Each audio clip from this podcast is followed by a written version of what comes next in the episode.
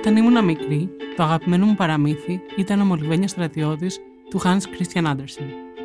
Μου άρεσε να παίζω με στρατιωτάκια, να έχω σουγιά και φακό και να είμαι ετοιμοπόλεμη σε εισαγωγικά. Αργότερα αγάπησα τη Βέμπο, τις ακυβέρνητες πολιτείες του Τσίρκα, ταινίες όπως Ο Λόφος του Sidney Lumet που διαδραματίζεται σε μια στρατιωτική φυλακή.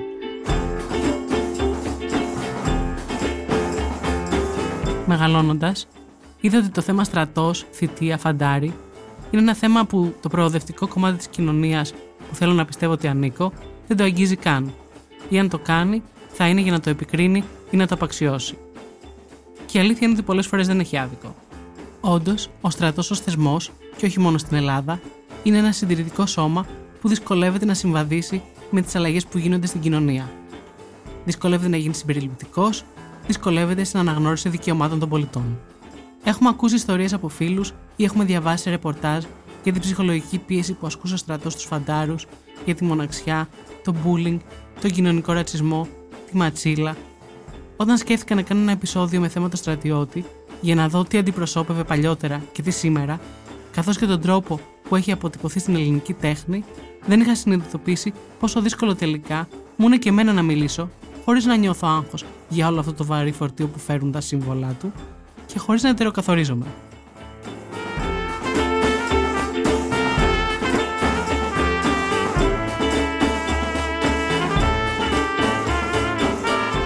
Είμαι η Κωνσταντίνα Βούλγαρη και για να μην χάνετε κανένα επεισόδιο της σειράς, ακολουθήστε μας στα Spotify, Google και Apple Podcasts. Είναι τα podcast της LIFO.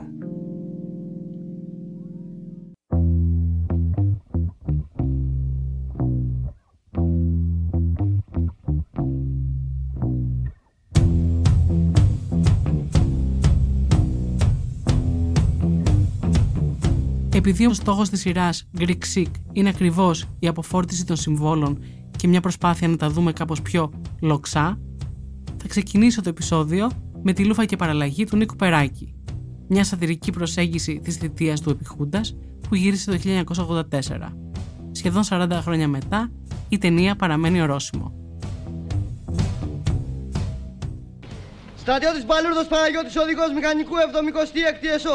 Λαμβάνουν τη μία σας αναφέρω κύριε Λοχαγή ότι αιτούμε πενθαήμερος αγροτική άδεια. Και από πότε έγινες αγρότης Μπαλούρδο? Ο πατέρας μου έχει ζώα κύριε Λοχαγέ. Το βλέπω. Στασμός! Και τι θες την άδεια? Για να ξεγεννήσουμε τις γίδες κύριε Λοχαγέ. Λοχιά, έχει εκτίσει την τελευταία του ποινή? Όχι κύριε Λοχαγέ. 2 μέρες φυλάκιση για την εμφάνισή του και 10 μέρες κράτηση για ανάρμοστη συμπεριφορά. Μάλιστα. Με μεγάλη χαρά και περιέργεια τον συνάντησα και του ζήτησα να μου μιλήσει για τη θητεία του. Κωνσταντίνα, σε παρακαλώ να μου επιτρέψεις να ζητήσω προκαταβολική συγγνώμη από τους ακροατές αυτών των εξομολογήσεων για την κατάσταση της φωνής μου, που εγώ τη βρίσκω τρομακτική, είναι κατάλοιπα του COVID τελικά. Στο στρατό πήγα το 1966, Οκτώβριο, 24 Οκτωβρίου, λίγες μέρες, και αυτό το θυμήθηκα μετά όταν το κοίταξα, πολύ κοντά στην μεγάλη εθνική εορτή της 28ης, και θυμάμαι κάτι απόπειρες παρελάσεων, υπήρχε το μπορεί να φάγαμε και καλό συσίτιο, αλλά στο στρατό μπλέκουνε φαντασιώσεις με αναμνήσεις, διάφορες συναισθηματικές ταλαιπωρίες που υπομένει ο Έλληνας φαντάρος. Ο Νίκος Περάκης παρουσιάστηκε στην Κόρινθο και δήλωσε ότι σπούδασε σκηνογράφος. Και αυτό μου βγήκε σε καλό, λόγω της αγραμματοσύνης ενός στρατολόγου μου βγήκε σε καλό. Ήταν η τύχη, το λαχείο που τράβηξα. Κάνω suspense, δεν θα στα πω όλα χύμα και μαζί. Από την Κόρινθο θυμάμαι λίγα ενδιαφέροντα πράγματα και λίγα που μου έκαναν εντύπωση. Πρώτα η υποδοχή 2 γκέι νέων αγοριών της ηλικίας μου, που τους έσπροχνε ένα λεφούσι φαντάρων με ουρλιαχτά και με βρισχές, κανονικοί δηλαδή, σαν να πηγαίνουν να τους κρεμάσουν την ταυτότητά τους, τέλος πάντων.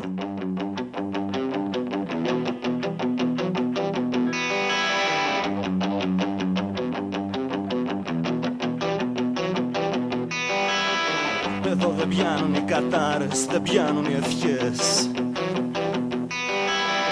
Εδώ το τώρα ζητιανεύει λίγη πίκρα απ' το χθες.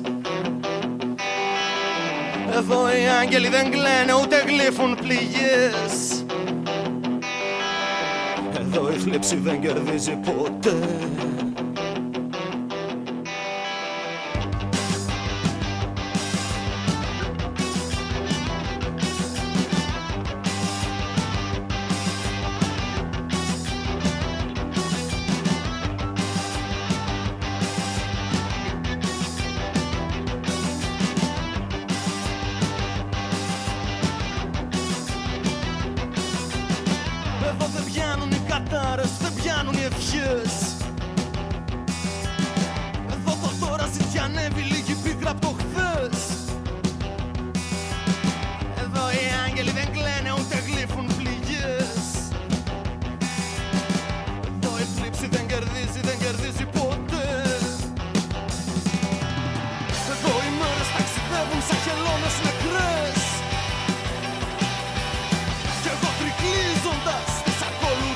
Ο κοινωνικός ρατσισμός είναι κάτι που ακόμα δεν έχει εξαφανιστεί από τον ελληνικό στρατό και δεν ξέρω και πώς μπορεί να εξαφανιστεί.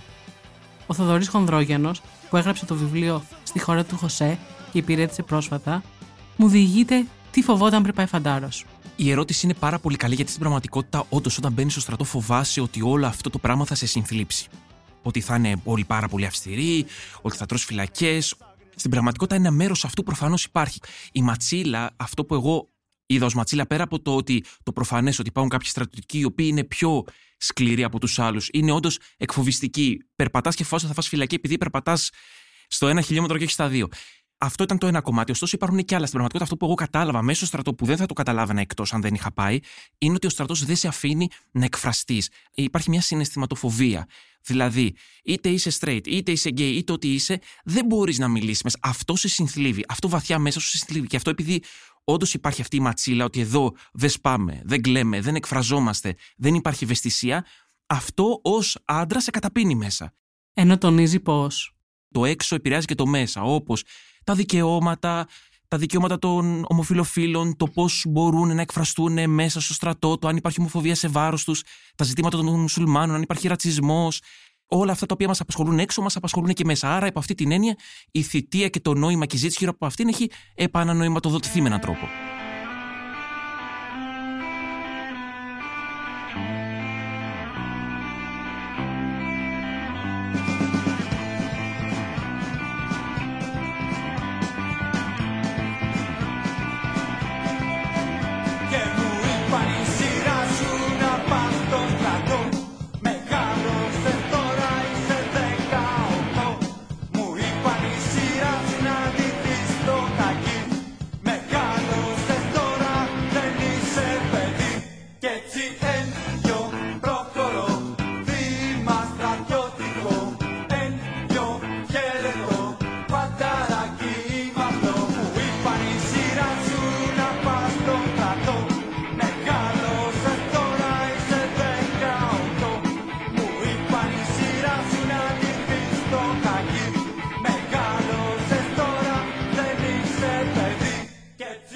Ένας άνθρωπος που θαυμάζω πολύ για τη δουλειά του και τον τρόπο που προσεγγίζει τα διάφορα σύμβολα, ελληνικά, εθνικά, το folklore και τις σχέσεις μας με το παρελθόν, είναι ο γραφίστας Γιάννης Καρλόπουλος.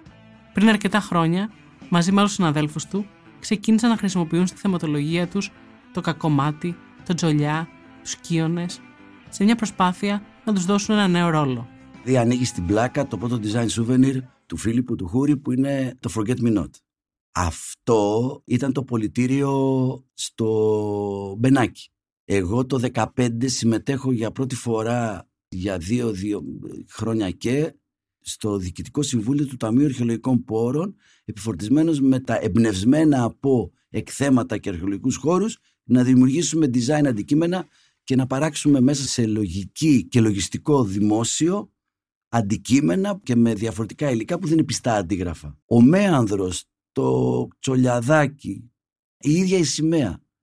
άρχισαν να απενοχοποιούνται και να χρησιμοποιούνται και να οικειοποιούνται, μάλλον να γίνει μια επαναοικειοποίηση ή μια αναοικειοποίηση από μεγάλη μερίδα της νεολαίας μετά το 2004, γιατί το 2004 είμαστε 30 χρόνια ακριβώς μετά την πτώση της Χούντας του 1974, που σημαίνει ότι όποιοι είχαμε κάποιες μικρές και αδιόρατες μνήμες, βλέπαμε μέσα σε αυτά ένα πράγμα το οποίο ήταν η επιτομή του kitsch, αλλά με εθνικιστικό χαρακτηριστικό. Όχι ένα kitsch που είναι αγνό και στιλιστικό, το οποίο είναι το λαϊκό γούστο, ας το πούμε έτσι πολύ χοντρικά. Και αυτό παρατηρείται επίσης και από τη στροφή και στα πανηγύρια που βλέπουμε στην Ικαρία πολλών νέων παραδοσιακών χωρών.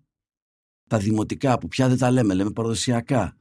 Τα κλαρίνα και όλα αυτά, τα κουστούμια, οι φορεσιές και το λαϊκό γλέντι άρχισε να μεταβάλλονται από κάτι το χουντικό, και επειδή και η νεότερη γενιά δεν ήξερε καν την Χούντα. Οπότε αυτό βοήθησε πάρα πολύ. Το Μαρκουδικία Αλεξάνδρης, το Μαρκουδικία Αλεξάνδρης, βγαίνουν στην αυλή κρύφα κρύφα, βγαίνουν στην αυλή κρύφα κρύφα.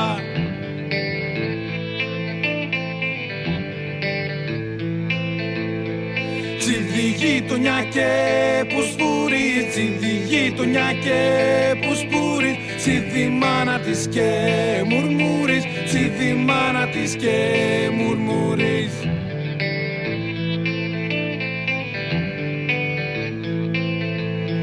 Στο παυρέ μαρχουδίμ να μην βγες, στο παυρέ μαρχουδίμ να μην... Αλλά συγκινήσουμε από την αρχή, ή αυτό που ονομάσαμε ως αρχή με τον ιστορικό και θεωρητικό τέχνης Χριστόφορο Μαρίνο, τη Μικρασιατική Εκστρατεία.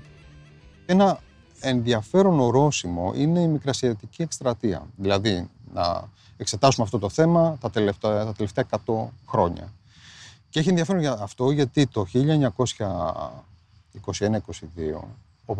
ο Σπύρος Παπαλουκάς, μαζί με τον Περικλή Βυζάντιο και τον Παύλο Ροδοκανάκη, υπηρετούν ως πολεμικοί ανταποκριτές, ζωγράφοι, στην Μικρασιατική Εκστρατεία. Είναι δηλαδή στο μέτωπο και καταγράφουν σχεδιαστικά κυρίως, με ένα πολύ γρήγορο τρόπο, τις μάχες και γενικά τους πεζικάριους, σε στιγμές και χαλάρωσης αλλά και ενωραδράσης. Αυτά τα έργα των τριών ζωγράφων παρουσιάστηκαν το 1922 τον Ιούνιο στο Ζάπιο, στην πρώτη έκθεση πολεμικών έργων της στρατιάς της Μικράς Ασίας. Παρουσίασαν τα έργα λοιπόν στο Ζάπιο και μετά τα έργα πήγανε στη Σμύρνη.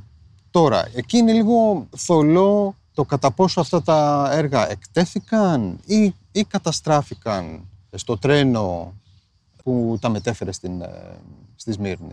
Έχουν μείνει λιγοστά σχέδια από αυτή την περίοδο του Παπαλουκά. Υποτίθεται ότι καταστράφηκαν γύρω στα 500 έργα.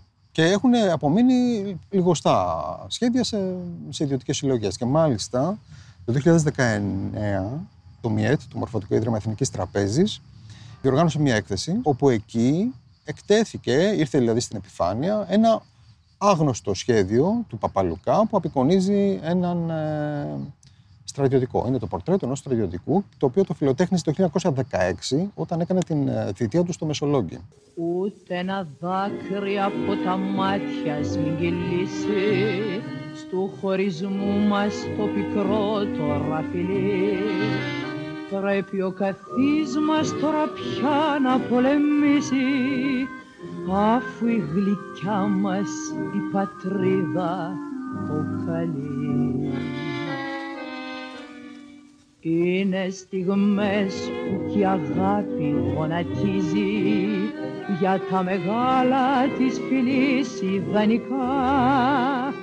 Για μας η πιο όμορφη σελίδα τώρα αρχίζει. Ναι, πίστεψέ με και έλα γέλασε γλυκό.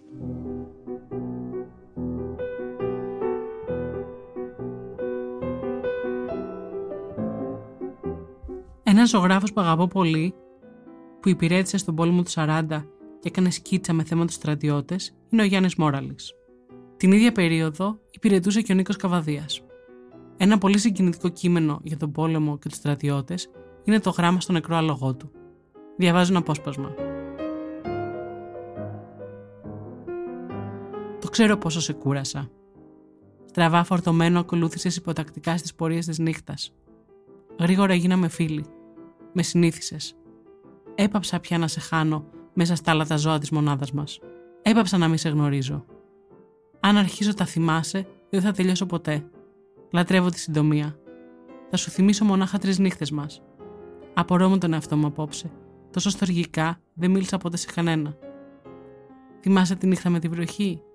Ανελαίητα και οι δυο μου σκεμμένοι, προχωρούσαμε μέσα στη νύχτα. Μόνοι. Σε οδηγούσα ή με οδηγούσες. Κάρφωνα τα νησταγμένα μου μάτια στο νυχτερινό παραπέτασμα, όπως δεν τα κάρφωσα τότε που αναζητούσα φανάρια στη βόρειο θάλασσα. Η όσφρησή σου μας έσωσε. Ένας τάβλος μας έγινε άσυλο. Παραμερίσαμε το σανό και ανάψαμε μεγάλη φωτιά.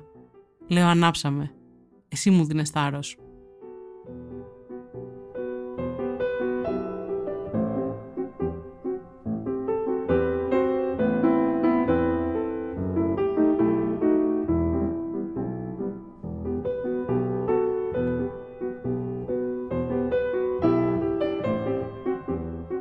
Ο Χριστόφορος Μαρίνος μου μιλάει για τους ζωγράφους και τους φωτογράφους που αποτύπωσαν τον πόλεμο του 40 και την περίοδο της κατοχής. Το ηρωικό υπάρχει στους φωτογράφους. Στους φωτογράφους οι οποίοι κατατάγηκαν και πολέμησαν, κατέγραψαν τις μάχες στον Ελληνοϊταλικό πόλεμο το 40. Και μάλιστα εδώ έχει ενδιαφέρον γιατί δεν έχουμε και γυναίκες δουλέψει πάνω σε αυτή τη θεματολογία. Η Βούλα Παπαγιάνου είχε κάνει αίτηση για να καταγράψει τις μάχες το 40. Αλλά δεν έγινε δεκτή λόγω φύλου. Απορρίφθηκε η πρότασή της. Αλλά έχουμε φυσικά και άλλους πολλούς φωτογράφους, οι οποίοι, ο Χαρισιάδης, οι οποίοι δηλαδή ήταν στο μέτωπο και μας έδωσαν πολύ σημαντικές φωτογραφίες, ντοκουμέντα δηλαδή για τον πόλεμο. Ο Χαρισιάδης, ο Μπαλάφας, ο Μελετζής. Πολλοί, πάρα πολλοί. Η λίστα είναι μεγάλη. Και από τις φωτογραφίες του αγαπημένου μου Δημήτρη Χαρισιάδη, που παίζει με ένα σκύλι κάπου στην Αλβανία, φορώντας τη στολή του, ή τις εικόνες των τραυματιών στα νοσοκομεία του Ερυθρού Σταυρού της Βούλας Παπαϊωάννου, θα πάω στο δημοσιογράφο και συγγραφέα Θοδωρή Χονδρόγιανο. Αφού όμως πριν ακούσουμε ένα τραγούδι από τα φανταρίστικα του Λουκιανού και Λαϊδόνη, ένα δίσκο όπου έχει εμελοποιήσει τετράστιχα φαντάρων.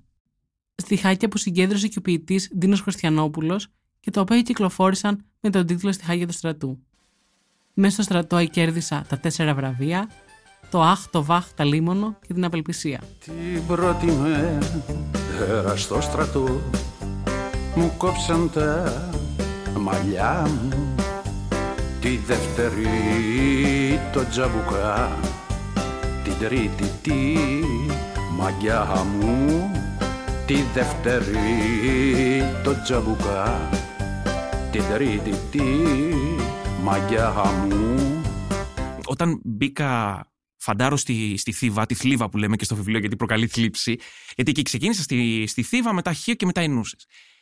Εκεί αυτό που αισθάνεσαι είναι ότι καταραίει όλη σου η ζωή. Δηλαδή, σταματάς να κάνεις τη δουλειά σου, σταματάς να βλέπεις τους φίλους σου, σταματάς τη διασκέδασή σου, τα πάντα σου. Όλα αλλάζουν. Και το γεγονός ότι δεν φοράς και τα ρούχα σου, δηλαδή τίποτα. Ουσιαστικά τι είχε μείνει από μένα, είχε μείνει μόνο τα γυαλιά που φοράω και το μουστάκι που το είχα από πριν. Τίποτα άλλο. Άρα εκεί το μόνο που κατάφερα να διασώσω από τη ζωή μου πριν ήταν το γράψιμο. Τι κάνω, έξω δημοσιογράφος γράφω, γραφιάς είμαι. Αυτή είναι η δουλειά μου. Και έτσι άρχισε να κρατάει ημερολόγιο. Γιατί με βοηθούσε εμένα αυτό τον εξομολογητικό τόνο και το ημερολόγιο μου βοηθούσε λίγο να παλέψω αυτό που εγώ βλέπα ως πρόβλημα ζωή μου, το διωγγωμένο, τη μοναξιά, τη συναισθηματική ένδια, τα ζόρια, τους φόβους, όλα αυτά.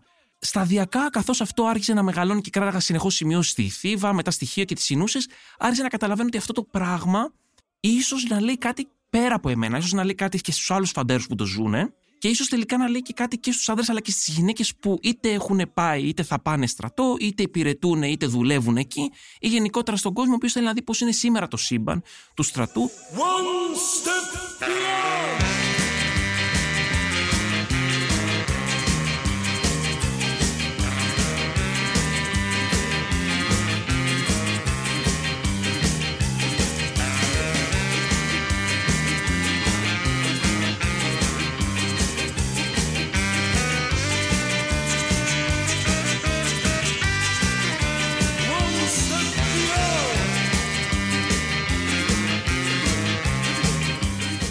Αναρωτιέμαι πάλι για τα σύμβολα.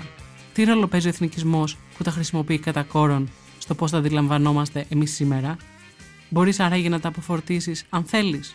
Ρωτάω τον Γιάννη Καρλόπουλο.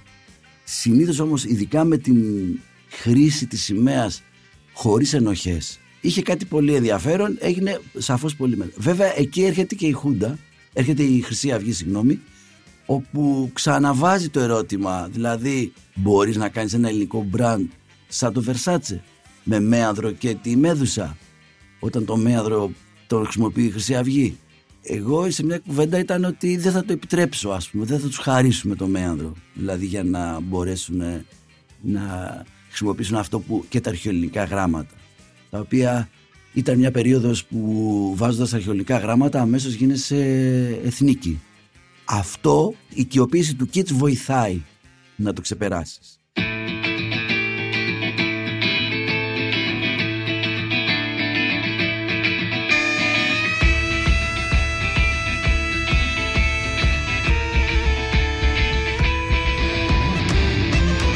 Εκτός όμως από τα εθνικά σύμβολα και τον ηρωισμό των στρατιωτών, υπάρχουν και καλλιτέχνες ή συγγραφείς που φώτισαν άλλες πλευρές τους.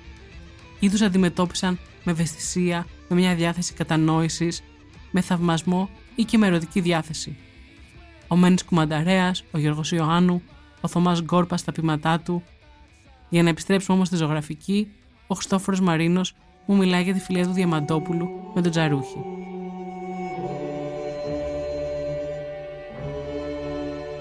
Και ενδιαφέρον να δει κανείς ποιος ζωγράφος, δηλαδή, από τους δύο κάνει το θέμα αυτό πρώτος. Και εδώ τώρα έχουμε τον Διαμαντόπουλο, ο οποίος υπηρετεί τη θητεία του για 4 χρόνια. Από το 1937 ξεκίνησε. Και έχουμε ένα πολύ ωραίο έργο του Τσαρούχη, το «Δύο φίλοι ζωγράφοι», του 1938 έργο, που απεικονίζει το Διαμαντόπουλο, όπου φοράει τη στολή, πεζικάριο, και δίπλα του είναι ο Γιώργος Μαυροίδης, με πολιτικά ο Μαυροίδης. Την ίδια χρονιά, λοιπόν, το 1938, κάνει και ο Διαμαντόπουλος ένα πολύ ωραίο ζωγραφικό που λέγεται «Ο Σκοπός». Βέβαια και οι δύο είχαν κάνει νωρίτερα πίνακες με θέμα φαντάρους. Δηλαδή έχουμε ένα μικρό έργο του Τσαρούχη του 1934 που απεικονίζει έναν στρατιώτη σε προφίλ με μπλε φόντο.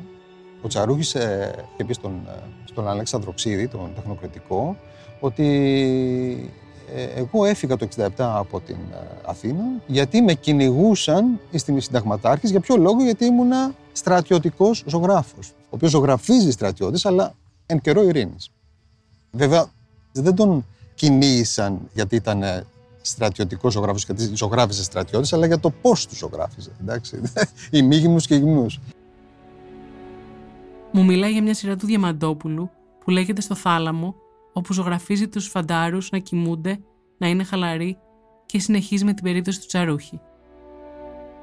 Είναι μια πολύ ενδιαφέρουσα περίπτωση, γιατί γενικά ζωγραφίζει ένστολους. Τον ενδιαφέρει στολή, τον ενδιαφέρει μεταμφίεση.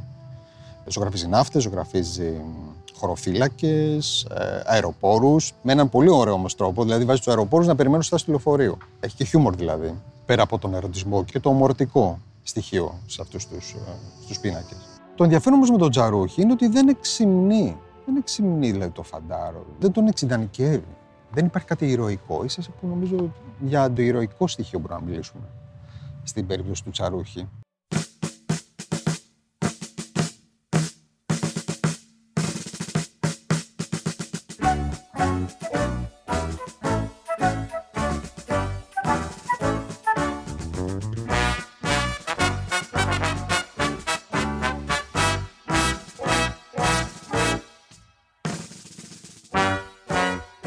Υπάρχουν όμως δύο στιγμές που αλλάζουν εντελώς το ρόλο και τον τρόπο με τον οποίο θα συζητιέται, θα μνημονεύεται και θα αντιμετωπίζεται το στρατό στην ιστορία.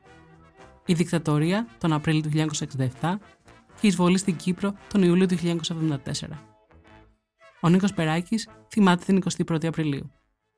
Δεν ήμουνα στο στρατόπεδό μου. Είχα πάει σαν μεταφραστής στη Γερμανία, σε ένα βουνό στο Λάγκενμπεργκ, πάνω από την κοιλάδα του Νεάντερταλ, εκεί που βρέθηκε ο γνωστός προγονός μας.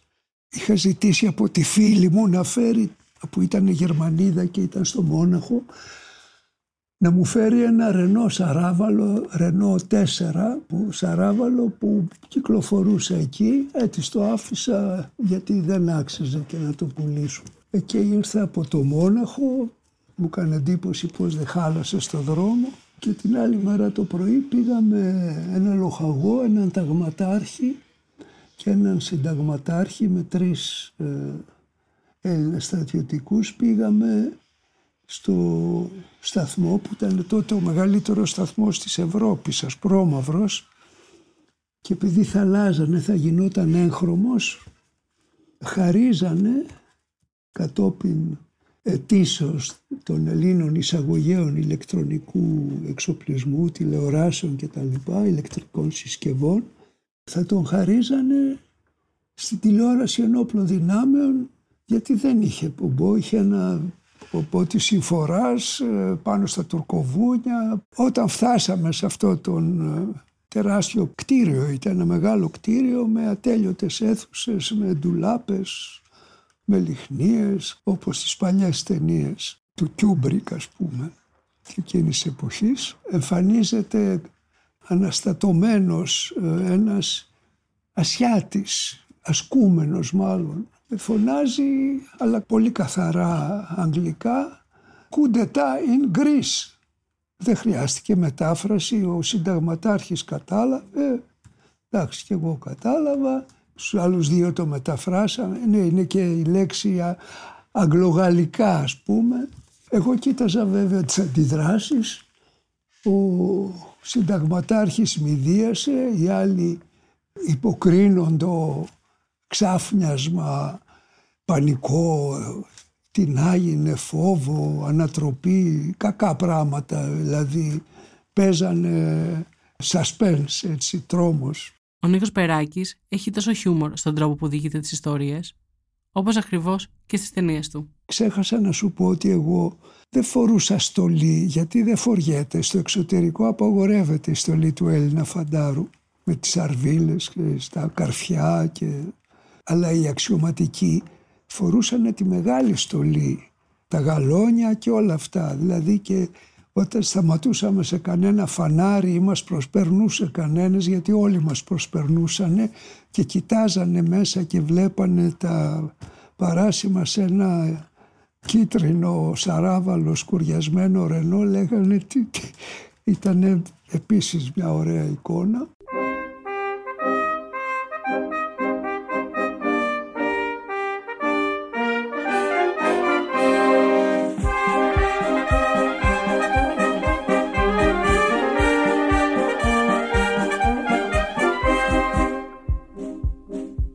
Κατά τη διάρκεια της δικτατορίας, οι καστικοί και οι σκητσογράφοι κάνουν έργα που σατιρίζουν ή καυτηριάζουν το καθεστώς. Καταγγέλνουν τα βασανιστήρια και τη λογοκρισία. Πολλοί διαφεύγουν στο εξωτερικό, ενώ άλλοι μένουν στην Ελλάδα. Ο Δημοσθένης Κοκκινίδης ζωγραφίζει συνταγματάρχες, ενώ ο Βλάσης Κανιάρης κάνει μια σειρά έργων με θέματα μνημεία. Έχουμε το 1956 έναν πίνακα, το μνημείο του άγνωστου στρατιώτη, όπου εκεί ο φαντάρος πια γίνεται μνημείο σε δύο διαστάσεις. Και μετά από το 1963 και μετά κάνει μια σειρά γλυπτά, ο Κανιάρης, όπου ο φαντάρος είτε ένα στρατιωτάκι, είναι αυτή η σειρά που λέγεται «Προτάσεις για μνημεία». Ουσιαστικά είναι αντιμνημεία. Και μέσα σε αυτά ενθέτει, ας πούμε, πλαστικές φιγούρες στρατιωτών και υποτών, το κουτάει στο γύψο. Και φυσικά κάνει και τον Ζωστήρα. Είμαστε πια στη Χούντα. Το 1969 είναι γίνεται αυτό το έργο, ο Ζωστήρας, αυτό το γλυπτό, που ο Ζωστήρας αποδίδεται με σειρματόπλεγμα. Είναι ένα πολύ λιτό έργο, που όμως και εκεί υπονοείται ο στρατιώτης. Χρειάζεται δηλαδή να έχουμε απαραίτητα στο έργο τη φιγούρα, υπάρχει και τη συμβολοποίηση, ας πούμε, της μορφής. Το 1971 πάλι μέσα στη Χούντα ο Κρόνης ο Μπότσογλου μας δίνει ένα πολύ ωραίο πίνακα, ο Φαντάρος λέγεται, όπου η φιγούρα παρουσιάζεται μπροστά με φόντο μάλλον λευκές και μπλε λωρίδες που παραπέμπουν στην ελληνική σημαία, και η φιγούρα του φαντάρου είναι τόσο σχηματοποιημένη, δηλαδή θα μπορούσε να νομίζεις δηλαδή ότι είναι stencil, ότι έχει γίνει με stencil. Τη δεκαετία του 80 με το στρατιώτη ασχολείται και ο Δημήτρης Παπαγιάνου. Μαθητής του Τσαρούχη, και στο δωμάτιο 1 της ομάδας εδάφους του Παπαγιάνου το 88, αν θυμάμαι καλά, ένα έργο για τρεις άντρες, ένας από τους άντρες είναι φαντάρος.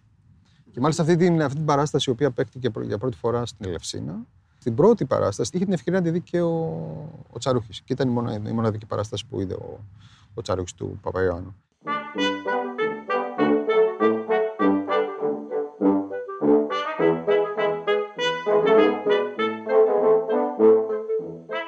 Στα χρόνια που οι φίλοι μου ήταν στην ηλικία να πάνε στρατιώτες, τέλη δεκαετίας 90, αρχές 2000, ήταν αρκετά συνηθισμένοι στους κύκλους μου η αναβολή στράτευσης και το τρελόχαρτο. Θυμάμαι βράδια ολόκληρα, όπου οι φίλοι μου έκαναν πρόβα στο τι θα πούν, έμεναν ξύπνοι για να παρουσιαστούν κουρασμένοι ή με κόκκινα μάτια, άλλοι πίνανε πολύ αλκοόλ, άλλοι πολλούς καφέδες για να φαίνονται νευρικοί, σε μια προσπάθεια να πείσουν ότι δεν είναι σε θέση να υπηρετήσουν. Ρωτάω τον Θοδωρή Χονδρόγιανο πώς πήρε την απόφαση να πάει στρατό. Αισθάνομαι ότι δεν είμαι ιδεολογικά αντιρρησία συνείδησης. Από τη στιγμή που δεν είμαι, θεωρώ ότι κάθε λαός πρέπει να έχει το δικαίωμα να αμυνθεί, όπως για παράδειγμα έγινε με τον Ελάση, με τους φαντάρους στο αλβανικό μέτωπο. Όταν άλλος στην Πέθη, να το πω έτσι απλά, πρέπει να αμήνεσαι για όλους τους λαούς, να υποστηρίζεις τη δημοκρατία σου κτλ. Πρέπει να πηγαίνεις. Δεύτερον, το να μην πάω σημαίνει ότι θα φορτωνόταν κάποιος άλλος άνθρωπος, κάποιος άλλος φαντάρος, διπλές σκοπιές. Και εκεί δεν θα ήταν το παιδί, το βίσμα ή αυτός ο οποίος θα έχει τσάκρες και δεν θα είχε πάει, θα ήταν το λαϊκό παιδί. Άρα αισθανόμουν λίγο άσχημα να μην πάω και να την πληρώσει ένας άλλος τελευταίος τροχός αμάξης όπως εγώ. Και το τρίτο κομμάτι αφορά τη δημοσιογραφία. Δηλαδή, κάνω μια δουλειά που εκφύσεως λέει στους άλλους τι να κάνουν. Δηλαδή, στους πολιτικούς πρέπει να πληρώνετε τους φόρους σας. Πρέπει να μην κάνετε κάτι κακό, ρε παιδί μου, κάτι παράνομο ή ανήθικο. Άρα, από τη στιγμή που η δουλειά μου είναι να λέω στους άλλους με στοιχεία ότι πρέπει να κάνουν τις υποχρεώσεις, να τις ακολουθούν και να μην τις παρακάμπτουν, δεν μπορούσα εγώ ηθικά να μην κάνω κάτι για το οποίο υποχρεώνομαι και για το οποίο δεν έχω, όπως είπα, δεν είμαι αντιρρησίας συνείδηση. Άρα, το θεωρώ ότι είναι τίμιο να πάω. Και φυσικά είναι και το ότι άμα βρεις κακό κείμενα μέσα και δεν σου αρέσει, πήγαινε μετά και γράψε, θα κάνει κριτική συζήτηση για να βελτιωθούν. Το θεώρησα πιο σημαντικό αυτό.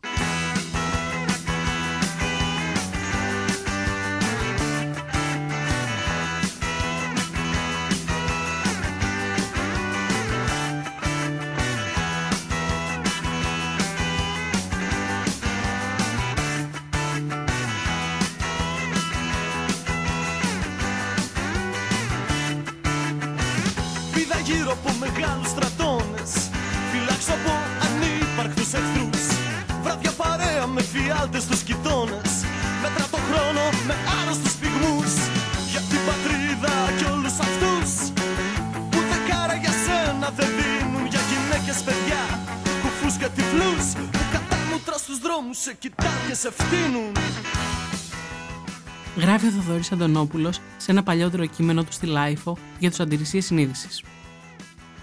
Στην Ελλάδα, με την εξαίρεση των μαρτύρων του Ιεχωβά, που η θρησκεία τους απαγορεύει να κρατούν όπλα και καταδικάζονταν, ειδικά στο παρελθόν, σε βαριές ποινές για αυτή τους την επιλογή, το φαινόμενο της άρνησης στράτευσης για πολιτικούς και ιδεολογικούς λόγους εμφανίζεται ουσιαστικά τη δεκαετία του 80 με τα πρώτα σχετικά κείμενα να δημοσιεύονται στην οικολογική εφημερίδα και το περιοδικό Αρνούμε. Είχε προηγηθεί σχετική καταδίκη της Ελλάδας από το Συμβούλιο της Ευρώπης το 1977, που υποχρέωσε την κυβέρνηση Καραμανλή στην καθιέρωση μιας πρώτης άοπλης θητείας τετραετούς διάρκειας. Ο πρώτος πολιτικός αρνητής στράτευσης ήταν ο 28χρονος Μιχάλης Μαραγκάκης, Μάρτης του 1987, που καταδικάστηκε σε τετραετή φυλάκιση. Το κίνημα συμπαράστασης που αναπτύχθηκε ήταν εντυπωσιακό μέσα και έξω από την Ελλάδα. Η ποινή εν τέλει κατέβηκε στους 26 μήνες, ενώ τόσο αυτός όσο και ο επόμενος αρνητής, Θανάσης Μακρύς, ο οποίος το Μάιο του 1987 έφαγε πρωτόδικα 5 χρόνια φυλακή που μετατράπηκε σε 18μηνη κράτηση, κατέφυγαν σε απανωτές απεργίες πείνας. Εν τέλει, αποφυλακίστηκαν στη διετία. Την εποχή εκείνη δημιουργεί το Σύνδεσμος Αντιρρησιών Συνείδησης, η πρώτη οργανωμένη σχετική πρωτοβουλία, ενώ οι οικολόγοι, εναλλακτικοί και συνασπισμός στηρίζουν τα αιτήματά τους.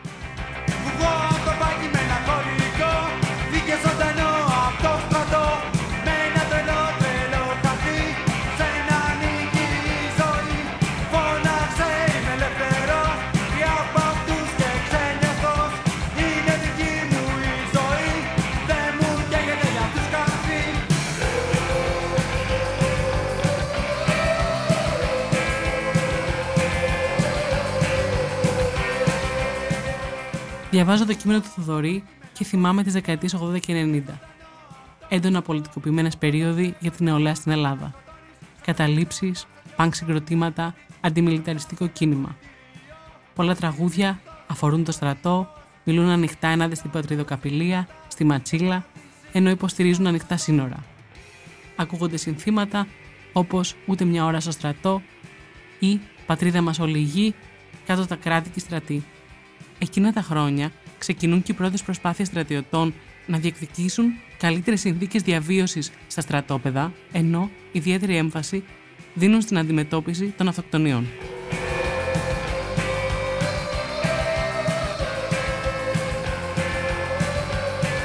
Και από τους πανκς Ρωμάνα πάμε σε ένα περιστατικό από τη θητεία του Νίκου Περάκη που φαντάζει σουρεάλ, αλλά είναι αλήθεια. Όταν τους ζήτησαν να φτιάχνουν σκηνικά για μια ταινία του James Paris. Η πιο περίεργη, γκροτέσκα εργολαβία που πήρα από τον συνταγματάρχη μου ήταν μια μεγέθυνση ενός πορτρέτου που μας έδωσε να το μεγεθύνουμε 2x4 μέτρα, μπορεί να ήταν και 3,5, δεν θυμάμαι, πάντως πολύ μεγάλο, δηλαδή χώραγε με το ζόρι πάνω σε ένα Land Rover, ας πούμε. Και επίσης στρογγυλό νοβοπάνι, hardboard το λέγαμε τότε, 20 περίπου σφυροδρέπανα, κόκκινα με χρυσό σφυροδρέπανο μέσα. Δεν μας είπε για ποια δουλειά είναι. Αυτά ήταν το καλοκαίρι του 67, δηλαδή το καλοκαίρι μετά την 21η Απριλίου. Και όταν τελειώσαμε τη δουλειά, είπανε στον οδηγό να φορτώσουμε. Εγώ φόρτωσα τον Λένιν πάνω στο Land Rover και εκεί που βγήκε ο συνταγματάρχης και μου φώναξε δημόσια, με φώναξε «Πουτάνα Περάκη, γύρισε τον Μπρούμητα».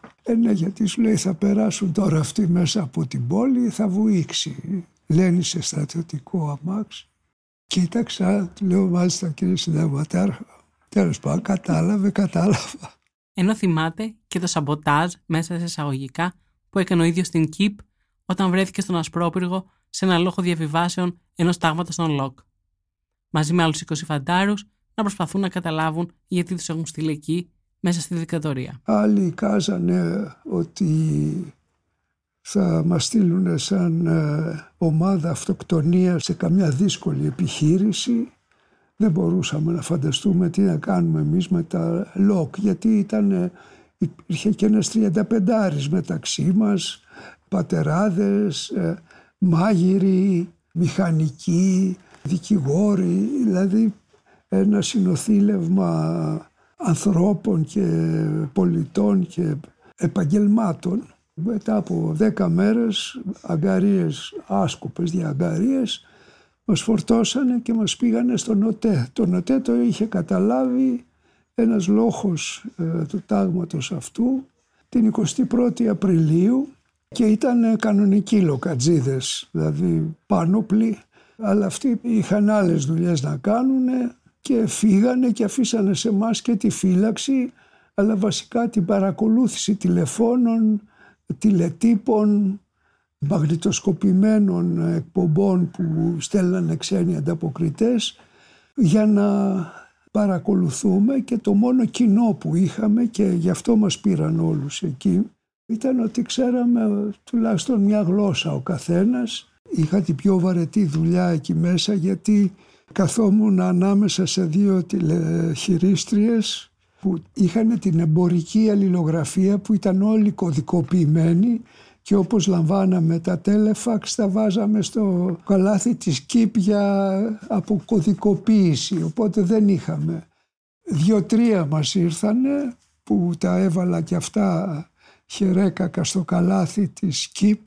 Το ένα έλεγε «Θείος απέθανε, αποστήλατε όπλα». Σκέφτηκα ο θείος καημένος τι να τα κάνει τα όπλα, αλλά στου τα στείλουμε.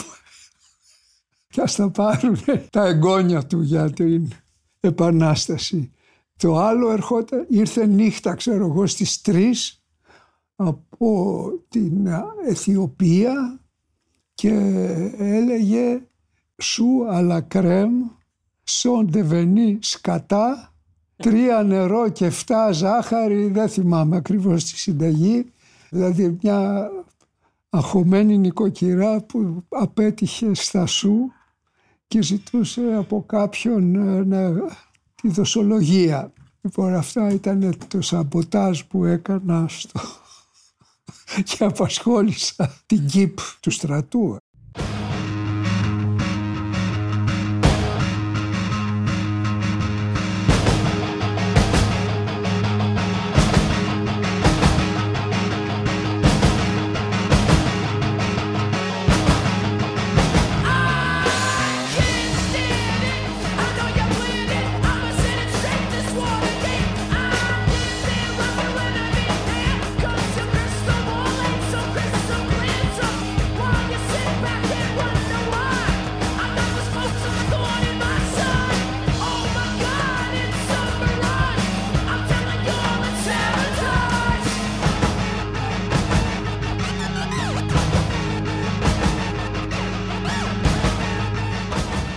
Από την αποτυχημένη συνταγή Ιασού που έλαβε η ΚΥΠ, ο Γιάννης Καρλόπουλος συνεχίζει τις σκέψεις του για τα σύμβολα, αλλά και για τη δική του σχέση με τη μνήμη. Κάθε φορά σαν σχεδιαστές βοηθάμε όσοι στεκόμαστε απέναντι σε αυτά τα πράγματα και θέλουμε να τα επαναδιαπραγματευτούμε, τα ελαφραίνει λίγο, χωρίς να τα κάνει όμως ασόβαρα. Βασικά νομίζω ότι αυτό είναι το point για μένα, δηλαδή η ανάκτηση και η επανακαιοποίηση των συμβόλων ως προς τη βοήθεια στην συνειδητοποίηση της ταυτότητάς σου. Είναι η ίδια η ανάγκη της γενιάς να διατυπώσει μια σχέση με το παρελθόν της στην ουσία. Γενικά τίποτα δεν είναι κάτι που χάνεται με τον καιρό κτλ.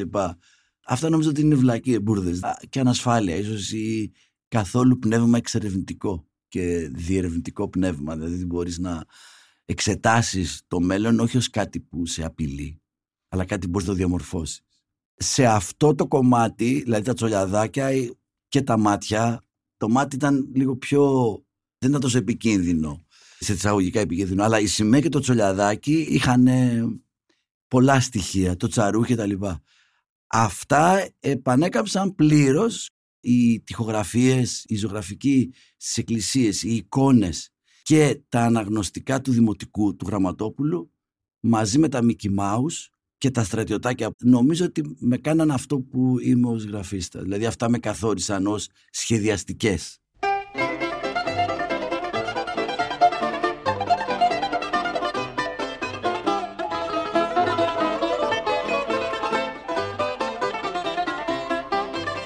Μια κούκλα μες στη γειτονιά, τσολιά την εφωνάζουν. Γεια σου τσολιά μου, γεια σου τσολιά μου. Και στο Συριάννη σαν χαυγή τα κάλλη της θαυμάζουν. Γεια σου τσολιά μου, γεια σου τσολιά μου, πάρε τη βόλτα σου και έλα κοντά μου, να σε κορτάσω με τα φιλιά μου, να σε κορτάσω με τα φιλιά μου, έλα τσολιά μου στην αγκαλιά μου.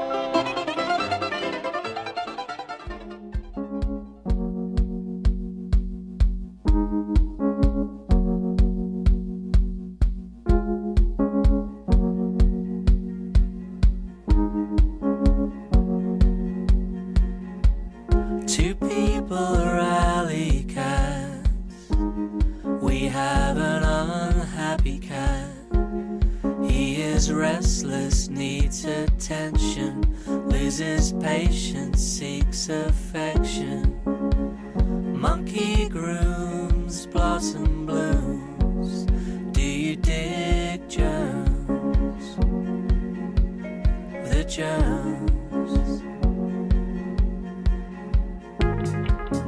Ο Θοδόρης Χονδρόγιανος μου περιγράφει τη σχέση του φαντάρου με τα ζώα. Βαθιά μέσα εγκολπώνεις μια συμπεριφορά η οποία σου λέει θα είσαι έτσι, θα είσαι όρθιος, δεν θα σπάς, προσοχή, μάλιστα. Αυτό είναι πολύ δυστοπικό. Από άψη συναισθηματική, εγώ το κατάλαβα όταν βρήκα ένα γατάκι μέσα στο στρατόπεδο και έπιασα αυτό το γατάκι και ξαφνικά αισθάνθηκα ότι ήθελα να κλάψω. Δηλαδή, και εκεί συνειδητοποίησα το εξής πράγμα, ότι έχω να πιάσω πλάσμα, γιατί δεν ακουμπιέσαι στο στρατό. Στο στρατό δεν απαγορεύεται να ακουμπήσεις τον άλλον. Δηλαδή, γιατί ακουμπάς, τι φάση.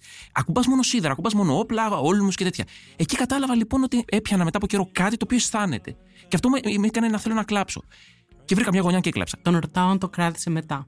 Κατά τη διάρκεια της θητείας πέθανε το γατάκι. Αυτό. Ωστόσο, ένα άλλο γατάκι κατάφερα να το πάρω μαζί μου από το φυλάκιο στις Τσινούσες που πήγα μετά, γιατί ήμουν στο φυλάκιο και μετά όταν απολύθηκα πήγα με ένα θαλάσσιο ταξί, με μια βαρκούλα, να το πω έτσι, στις Τσινούσες πίσω και εκεί ήταν ένας καλός ανθιπολογαγός που με άφησε να το πάρω και το πήρα αυτό στην Αθήνα και έτσι καταφέραμε να σώσουμε ένα από τα πολλά γατάκια του φυλακίου. Συνεχίζει να μου μιλάει για τη σχέση του με το γατάκι. Το έπαιρνα μαζί μου στο περίπολο, το ανέβαζα πάνω μου και κάναμε μαζί το γύρο του φυλακίου στο περίπολο. Επίσης, αγόρασα τροφή απ' έξω από το σούπερ μάρκετ και του έδινα κτλ. Κάναμε παρέα. Όλο αυτό όντως μέσα σε έναν εγκλισμό σου δίνει μια συναισθηματική επικοινωνία και διαφυγή, να το πω έτσι, πολύ όμορφη. Και για μένα, επειδή συνδέθηκα εκεί πάρα πολύ, για μένα ήταν αδιανόητο να μην γυρίσω να το πάρω. Αρβίλες μπείτε στη γραμμή, κορδόνια στοιχηθείτε. Ο τόλης απολύεται, να παναγαμηθείτε. Ο τόλης απολύεται, να παναγαμηθείτε.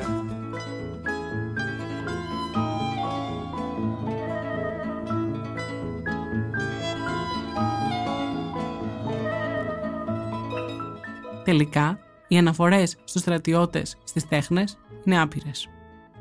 Από τα τραγούδια του Θεοδωράκη σε πολλά διαφορετικά έργα του, στους στρατιώτες του Λοΐζου, στους στίχους του Αλκαίου και στα τραγούδια του Μικρούτσικου, στο διδυμότυχο μπλουζ, σε τραγούδια του Σαββόπουλου, όπως το «Ο γιος μου πάει στο στρατό», αλλά και στο λαϊκό τραγουδιστή που έγραψε για μια ταινία με κατεξοχήν θέμα το στρατό, το Happy Day του Παντελή Βούλγαρη. Φαντάρο έχουμε και στην Ευδοκία του Αλέξη Νταμιανού. Στρατιώτες στον ουρανό του Τάκη Κανελόπουλου, στρατιώτες έχουμε δει σε εμβληματικές σκηνές του Θόδωρου Αγγελόπουλου, ενώ με την αυτοκτονία ενός φαντάρου και το πώς διαχειρίζεται αυτό το γεγονός ο πατέρας του, ξεκινάει το όλα είναι δρόμος. Από κάποια στιγμή και μετά όμως, ο στρατός πάβει να είναι σημείο αναφοράς. Η θητεία μειώνεται, η ελληνική τέχνη και η λογοτεχνία καταπιάνεται με άλλα θέματα ταυτότητας. Ο Χριστόφορος Μαρίνος μου μιλάει για ένα έργο του Αλέξανδρου Ψυχούλη που μου φαίνεται πολύ ενδιαφέρον. Έχουμε όμως στα τέλη της δεκαετίας του 90 μια πολύ ενδιαφέρουσα περίπτωση όπου ο Αλέξανδρος Ψυχούλης στη διάρκεια της θητείας του παρατήρησε ότι οι πιτσιρικάδες φαντάροι περνάνε τα κορδόνια από τις αρβίλες και τα καίγανε και φτιάχνανε βραχιόλια, φτιάχνανε σταυρουδάκια. Οπότε ο Αλέξανδρος επηρεάστηκε από αυτή την τεχνική, να το πούμε έτσι, και φτιάχνει ένα γυναικείο φόρεμα με αυτόν τον τρόπο. Δηλαδή πλέκει, καίγοντας τα κορδόνια από τις αρβίλες και φτιάχνει ένα γυναικείο φόρεμα. Το μάλιστα υπάρχει και μια φωτογραφία που φαίνεται ο ίδιος να φοράει το φόρεμα που έφτιαξε, το γυναικείο. Πολύ ενδιαφέρον έργο που υπάρχει ο στρατός, στο έργο αυτό υπάρχει ο φαντάρος, η εμπειρία, ας πούμε, ξέρεις, η μετουσιωμένη εμπειρία. Μου μιλάει και για τη δική του οικογένεια.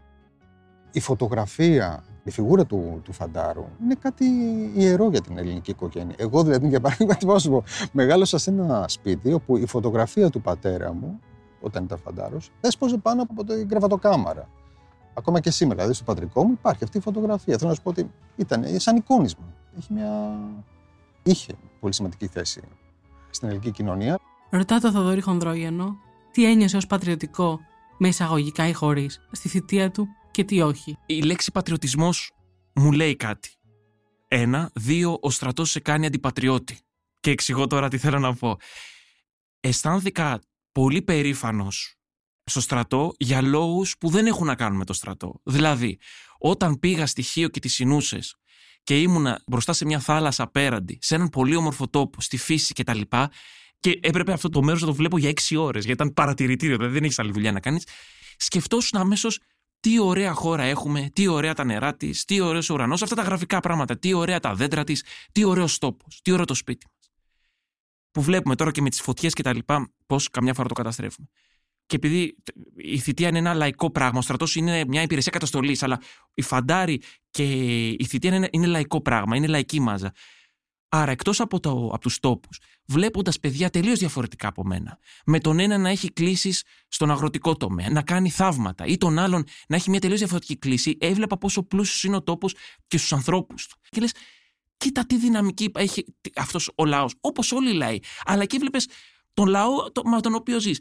Όλα αυτά τα πράγματα σε έκανα να νιώθεις μια περηφάνεια. Αυτό εμένα μου λέει κάτι, το οποίο δεν έχει σχέση ούτε με εθνικισμό, ούτε με επιθετικότητα, ούτε με τίποτα. Γιατί λέει ότι ο στρατός σε κάνει αντιπατριώτη, τον ρωτάω. Το να κάνεις bullying ή να αφήνεις ένα πλαίσιο να κάνουν άλλοι στρατιώτες bullying σε κάποιον επειδή είναι γκέι, ή να λες στο μουσουλμάνο ότι εσένα θα σε στείλω στα ελληνοαλβανικά. Πραγματικό παράδειγμα, το γράφεις στο βιβλίο. Mm. Και όχι στον Εύρο. Γιατί στην κρίσιμη ώρα μπορείς ως μουσουλμάνος να πας με τους απέναντι. Αυτό λέχθηκε σε αναφορά στη Θήβα μπροστά σε 150 άτομα. Εγώ δεν το πίστευα όταν το άκουσα. Δεν το πίστευα. Αυτό το πράγμα δεν είναι μόνο αντιπροοδευτικό και λάθος και θέμα δικαιωμάτων. Είναι και αντιπατριωτικό, γιατί αυτό το παιδί το διώχνεις εκτός. Είναι πατριωτικό να τα αγκαλιάζει όλα τα παιδιά. Κι ας είναι μουσουλμάνοι, κι ας είναι άθεοι, κι ας είναι χριστιανοί, κι ας είναι ό,τι τους αρέσει. Άρα θέλω να πω ότι με αυτόν τον τρόπο επανοηματοδοτείς τον πατριωτισμό και τον προοδευτισμό. Και στην πραγματικότητα το πατριωτικό είναι το προοδευτικό. Το φανταράκι στη Σκοπιά. Κανείς μην το πειράξει. Γιατί μπορεί να τρελαθεί, ναι. Και όλους να τους φάξει. Και μετά από όλα αυτά, τις μνήμες, τις αναφορές, τις σκέψεις για το στρατό και τους στρατιώτες, θα κλείσω με ένα ποίημα του Νίκου Αλέξη Ασλάνογλου.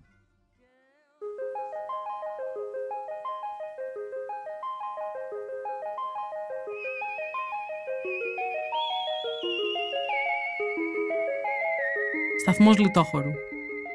Παράξενα φέγγει στη μνήμη μου η αρχή. Είναι το φέγγισμα πίσω από το βράδυ, όταν το φως υποχωρεί από τις γωνιές, όπως τα δίχτυα που απλώνουν στα τηλέφωνα και ακούς ένα ασυνάρτητο κενό μέσα στις ανοιχτές γραμμές. Μια ανέκσταση από άτεχνες φωνές μέσα από τα σύρματα, το βράδυ στο σταθμό που συντροφεύει η θάλασσα. 2-3 βράχια και ο κόρφος ανοιχτός δίχως ορίζοντα. Και ο ήλιος σαν λυπημένη Κυριακή κοντά στα κάστρα. Δεν θα ξεχάσω αυτό το φέγγος στο σταθμό. Το πάθος που ξεπερνά την ευφροσύνη του κορμιού και από σάρκα γίνεται πνευματική αγωνία. Η αγωνία που φέρνουν οι σβησμένες φωνές στο κατόφλι της νύχτας. Η αγωνία που φέρνει η μοναξιά δίπλα στον άλλο. Η μοναξιά μέσα στον άλλο, η μοναξιά μέσα στο πάθος του άλλου.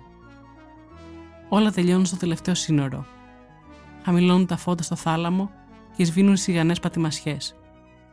Προσευχηθείτε για τις σκοπιές που αγρυπνούν.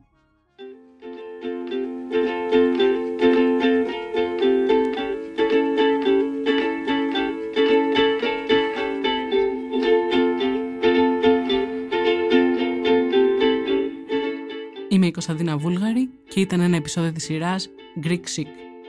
Για να μην χάνετε κανένα επεισόδιο, ακολουθήστε μας στα Spotify, Google και Apple Podcasts.